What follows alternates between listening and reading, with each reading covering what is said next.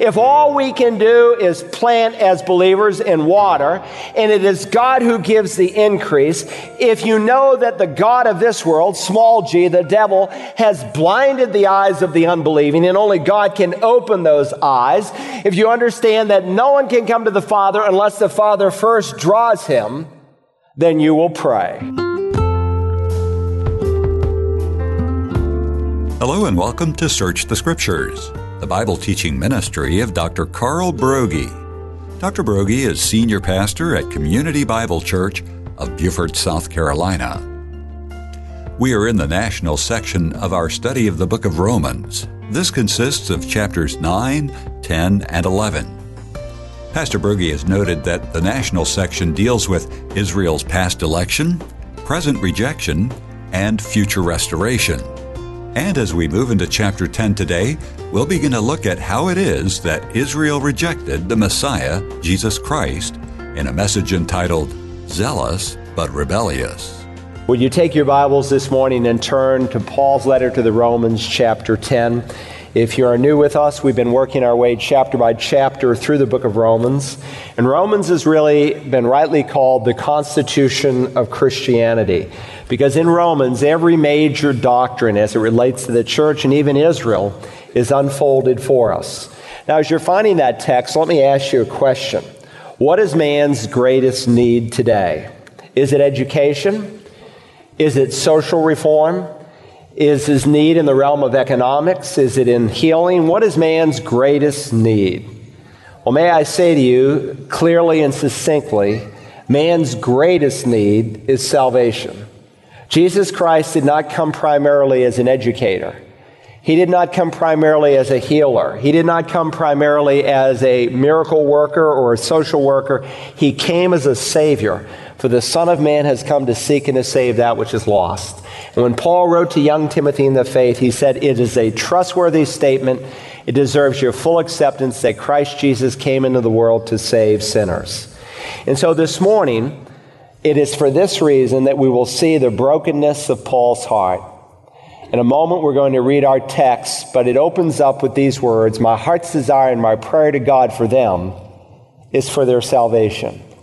When Paul looked at his Jewish brethren, his heart bled because he knew that these were people in need of salvation. And if you're listening to me today and you're not absolutely sure that in the next breath you take, if it were your last breath, that you would be in heaven, then let God speak to you today. If you lack assurance of your salvation, let God speak to you. Help, ask Him today to help you to know how you can know. Because if you die without an assurance, the Bible teaches you will die forever lost. And if you're here today and you think you're saved, make sure that it is a true and right assurance. Because many people, Jesus said in the final judgment, who would say they are born again Christians, he will deliver to them the sad news Depart from me, accursed ones, into the place prepared for the devil and his angels, because I never knew you. And if you are here today and you have a true and right and real assurance of salvation, again, let the Lord minister to your heart because we are to share this message, and part of this text will equip us to do the work of the ministry. Now, you can see the title of this morning's message is Zealous but Rebellious. And there are many people like that today. Let's read our passage, Romans chapter 10. We're going to study today the first four verses. Brethren, my heart's desire and my prayer to God for them is for their salvation. For I testify about them, they have a zeal for God, but not in accordance with knowledge. For not knowing about God's righteousness and seeking to establish their own, they did not subject themselves to the righteousness of God. For Christ is the end of the law for righteousness to everyone who believes. Now, let me take just a moment and set the context because it's critical to understanding our passage. By now, you know the book of Romans has three major divisions chapters 1 through 8 is the doctrinal section, 9 through 11, the national section, and then chapters 12 through 16, the practical or applicational section. Right now, we're in 9 through 11, the national section, and the subject is the people of Israel. And here in 9 through 11, he's helping us to understand why it is that Israel is in unbelief. In chapter 9, as you can see on the chart, he deals with Israel's past election.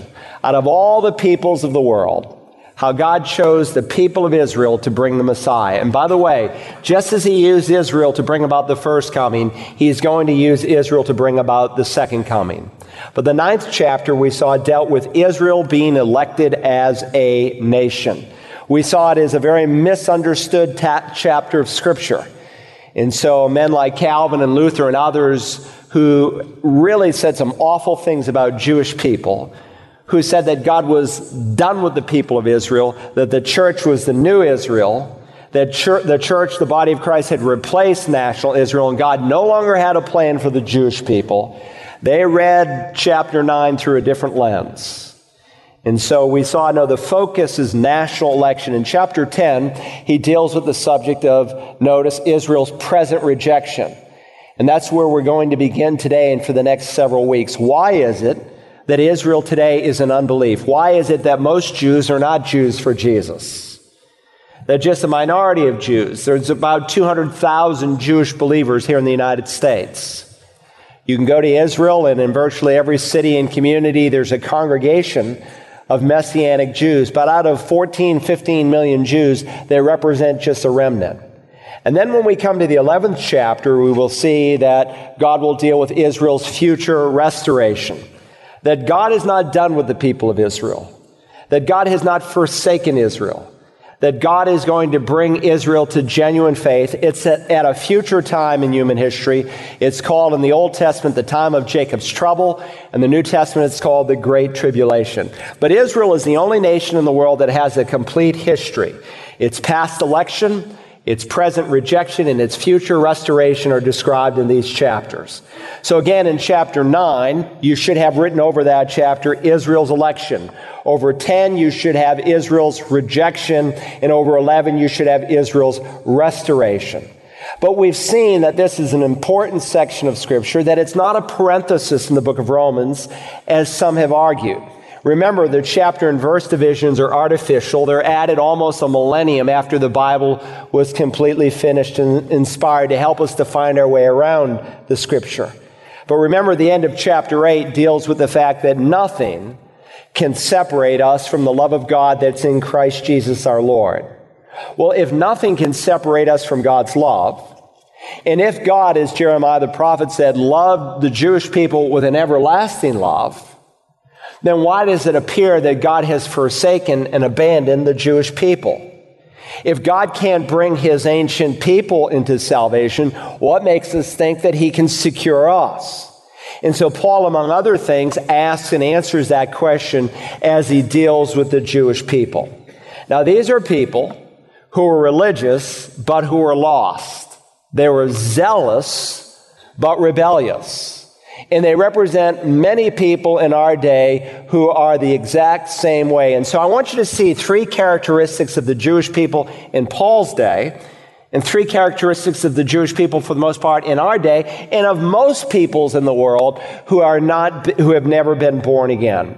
Three simple characteristics. Characteristic number one, there in your note taking outline, the Hebrew people had zeal without knowledge. These were people who had zeal without knowledge. Again, these divisions are artificial. They are helpful in that when I to, told you to turn to the 10th chapter, you knew where you needed to go today.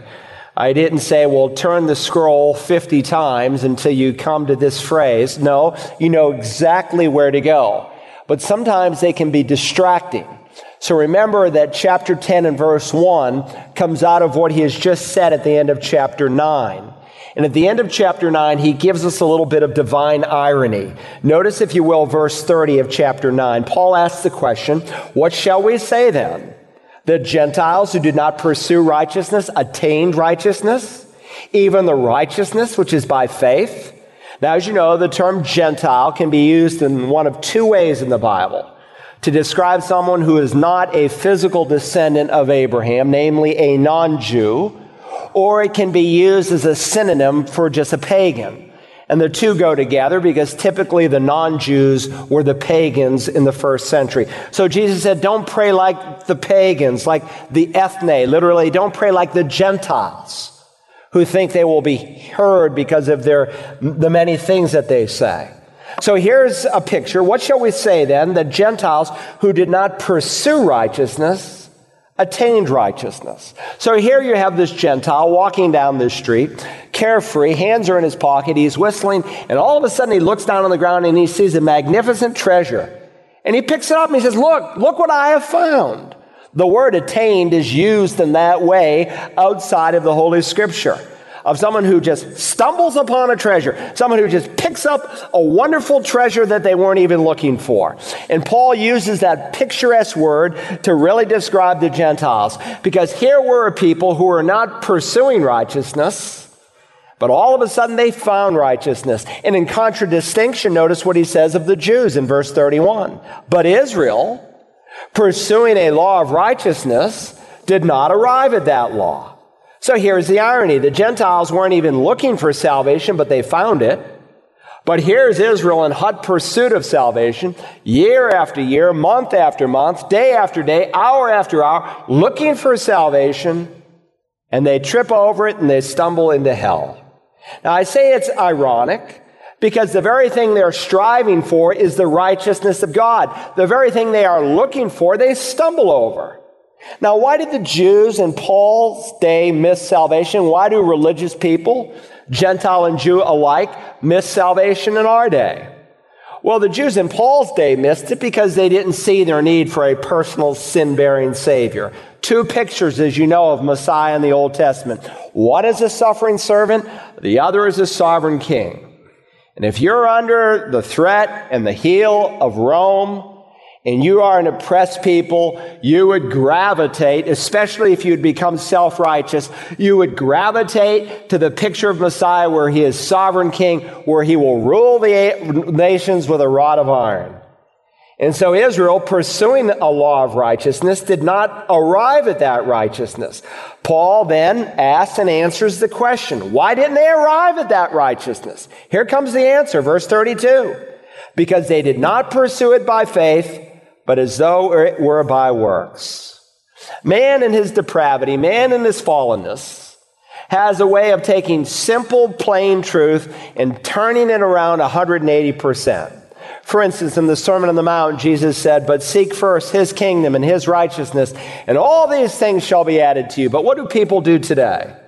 They f- seek things first, and God's righteousness last, and they wonder why their life is so messed up. Let me give you another example. The Bible says, believe and be baptized. But what have we done? We've taken a truth and we've turned it totally around, reversed it. We baptize little infants and later ask them to believe. Where in the Great Commission, God says, believe and then be baptized. And so there's no illustration, not a single example in all of Holy Scripture of infant baptism. Let me give you another example. Jesus said of little children, let the children come unto me for such is the kingdom of God. He told us in Matthew 18, 3 that we need to become like children. But you let a child who comes to an adult very often in our day who says, Well, I want to know about the Lord Jesus. We say, Well, you can't become a Christian until you're confirmed. Or we tell other children, well, let me ask you some questions. And we ask them all these adult questions that have very little to do at all with salvation. And because they can't answer them, we say, well, you're just not ready yet. When in reality, God says the adult needs to become like the little child. It's strange the way man takes a simple truth and totally destroy, destroys it and distorts it. Is it any wonder that Isaiah would say on behalf of God, for my thoughts are not your thoughts, and my ways are not your ways. And so Paul tells us here in verse 31 of chapter 9 the reason the Jews did not get salvation is because they were working for a gift. They were working for righteousness. But righteousness is not something you work for. It is a gift that is to be received. Suppose I came to your home and you fixed me a marvelous dinner for me and my family tonight. And when it's all over, I pull out my wallet and I say, Well, how much do I owe you? Now, that would be an insult. And here, the Lord God, He says, You are hopeless, you are lost, you are bankrupt, you are doomed, you are dead in your trespasses and sins. But with my own precious blood, I have purchased your salvation. And then you say to God, God, how much do I owe you? What do I need to pay you, God? How much works do I need to do? And the Bible says your righteousness is his filthy rags. Your righteous deeds, not your worst deeds, but your best deeds in the sight of an absolutely holy God are like filthy rags. And the Jew in Paul's day missed that like many religious people do in our day. And so notice what he says in verse 32. They stumbled over the stumbling stone.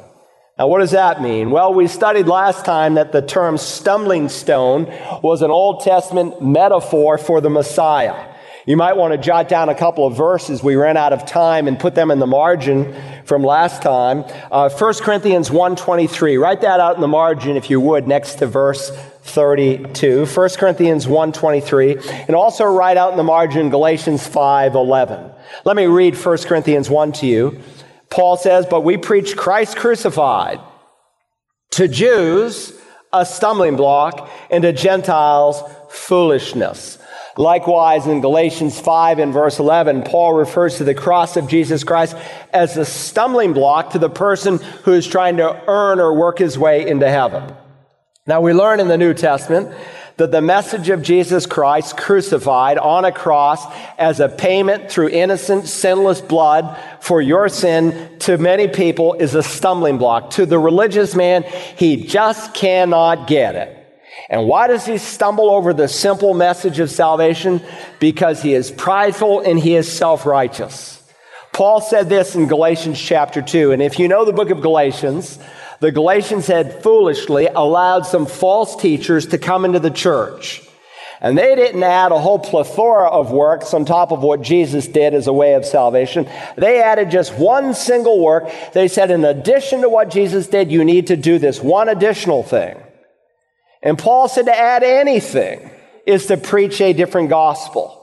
And so he said, look, even if we or an angel from heaven came and delivered a message contrary to the original message given, that person is to be accursed. And then he'll say in Galatians 2:21, I do not nullify the grace of God, for if righteousness comes through the law, then Christ died needlessly. In the Living Bible, it paraphrases it in this way. I'm not one of those who treats the grace of God as meaningless. For if keeping the law could make us right with God, then there was no need for Christ to die. If you're listening to me, say amen. amen. Listen, I don't want you to miss it. It is so simple. It is so profound. If we could have earned our way to heaven, then Christ died in vain.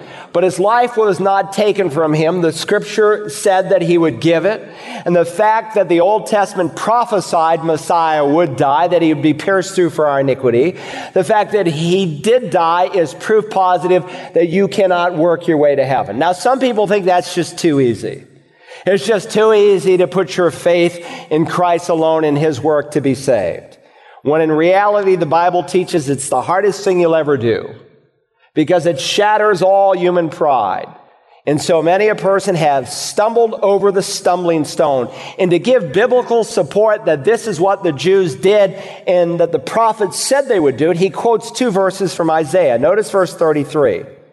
Just as it is written, and you'll see the change in typeset here in the NAS, letting you know it is an Old Testament quote. Behold, I lay in Zion a stone of stumbling and a rock of offense, and he who believes in him will not be disappointed. I lay in Zion, right over that word Zion, Jerusalem. I hope you know that the word Zion is just a synonym for the city we call Jerusalem. Behold, I lay in Zion a stone of stumbling.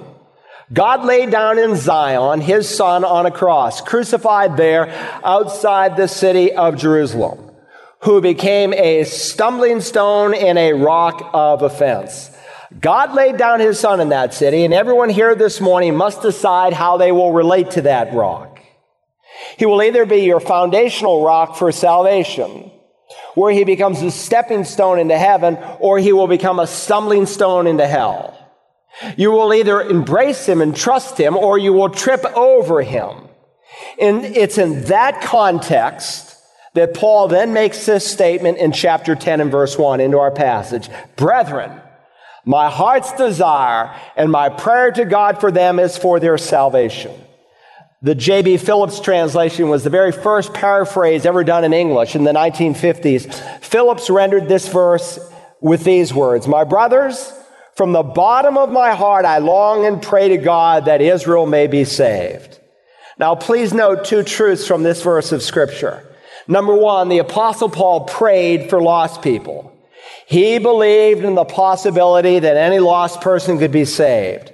Second, I want you to see that he had a zealous concern for those who are lost. Now, we've spoken, I did seven sermons on the doctrine of election from chapter 9. And listen, wherever you come down on the doctrine of election, here's the bottom line. If your theology has taken away your zeal, your passion to pray and to win the lost, then your theology is wrong. It's just plain wrong. You've misunderstood Romans chapter 9. Paul said his heart's desire is for their salvation. Now, the word desire could be translated good pleasure, my passion, my satisfaction. Paul's saying I would find nothing more pleasing in my life than to see my Jewish brethren come to faith in Jesus Christ. It's an amazing statement, especially when you consider from the Acts of the Apostles what the Jewish people did to Paul. They stoned him.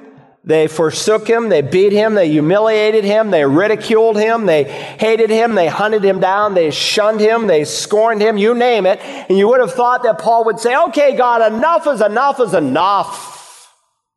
Just let him go. But that's not his heart. His heart, in spite of all the things that they did to him, was for their salvation. There's no resentment in his heart. There's no desire for revenge. Look again in verse 1. Brethren, my heart's desire, my prayer for them. That's why we read the end of chapter 9, because the them, the antecedent, is the Jewish people. My heart's desire for the Jewish people is for their salvation. Now listen, if God had predetermined it all in such a way that the elect are automatically saved, then why pray at all? Now listen, I believe in the end all the elect will be saved because the Bible teaches that.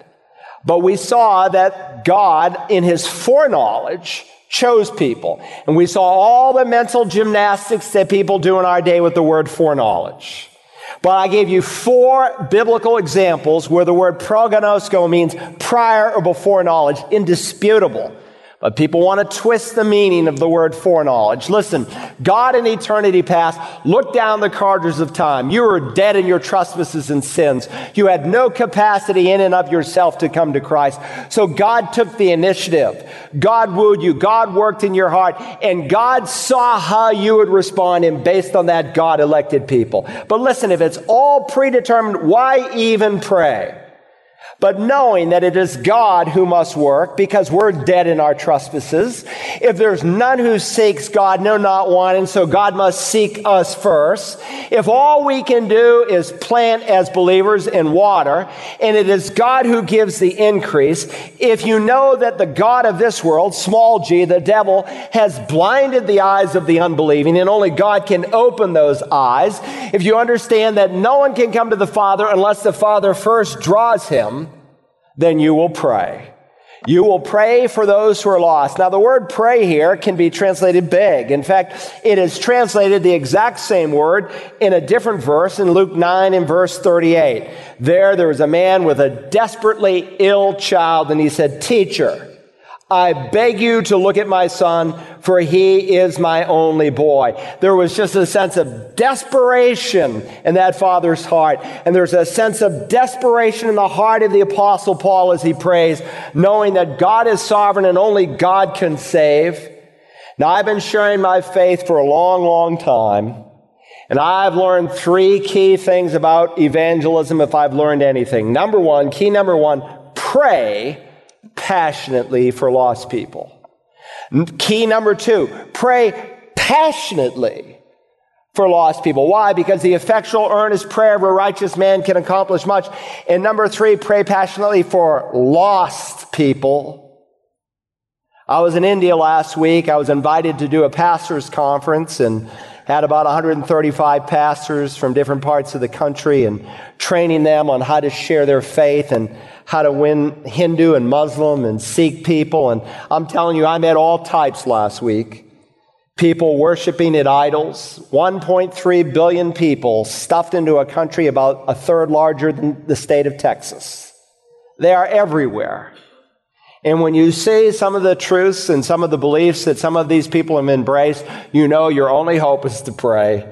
Pray, pray, pray, pray, pray. Then go and tell and expect God to work. But listen, knowing that God is the one who must first work, knowing that God alone can give the increase, it really is freeing when you think about it. Because you realize you don't have to know all the answers before you can approach someone. You don't have to worry, well, maybe I just said something a little bit wrong and I messed it up a little bit such that you're responsible for their damnation. No, no, no, no, no, no. God is sovereign. He works. And notice he says, brethren, my heart's desire and my prayer to God. His prayer is to God because God is the only answer and only God can answer. And again, that being true, when you introduce someone to Christ, you realize God gets all the glory. I went there, among other things, to reach some of the people from India for Christ, and they asked me to do a service last Sunday afternoon. And a number of Africans who are refugees from all these countries that are war torn were coming together and they were searching for the Lord. And this pastor said there's, there's 25 Africans. Most of them don't know Christ. He said they're searching, they're looking, they've come from animistic backgrounds and other kinds of false religions. And I shared the simple plan of salvation, and 14 of those men and women gave their lives to Christ. I mean, that, that was the hand of God. That's something God did. Many, many, many a day I leave this campus. And when I get in my car, I thank the Lord that He gave me the privilege to introduce someone to the Savior Listen, it is His work. And when you understand that conversion is a work of God and not a work of man, you give God all the glory and all the praise and all the honor. Brethren, my heart's desire and my prayer to God is for their salvation. That's man's greatest need. You say, well, didn't the Jews need escape from the oppression of Rome? Of course they did. Didn't they need some justices made right, some injustices turned into justices? Absolutely. But Jesus said, remember, what does it profit a man if he gains the whole world and in the end he forfeits his soul? In other words, what good is it if you have world peace and in the end you die and drop off into hell? What good is education? What good is prosperity? What good is justice upon the earth if you never meet Jesus Christ in salvation? And I believe we've lost our focus in mainline evangelicalism today.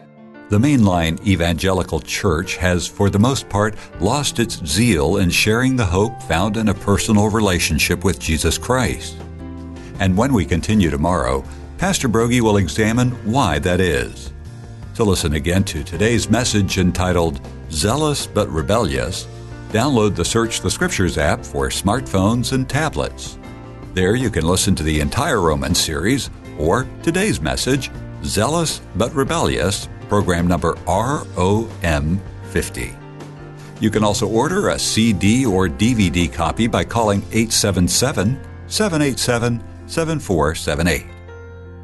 Tomorrow we continue our look at Israel and even America's rejection of Messiah. Join us then as we search the Scriptures.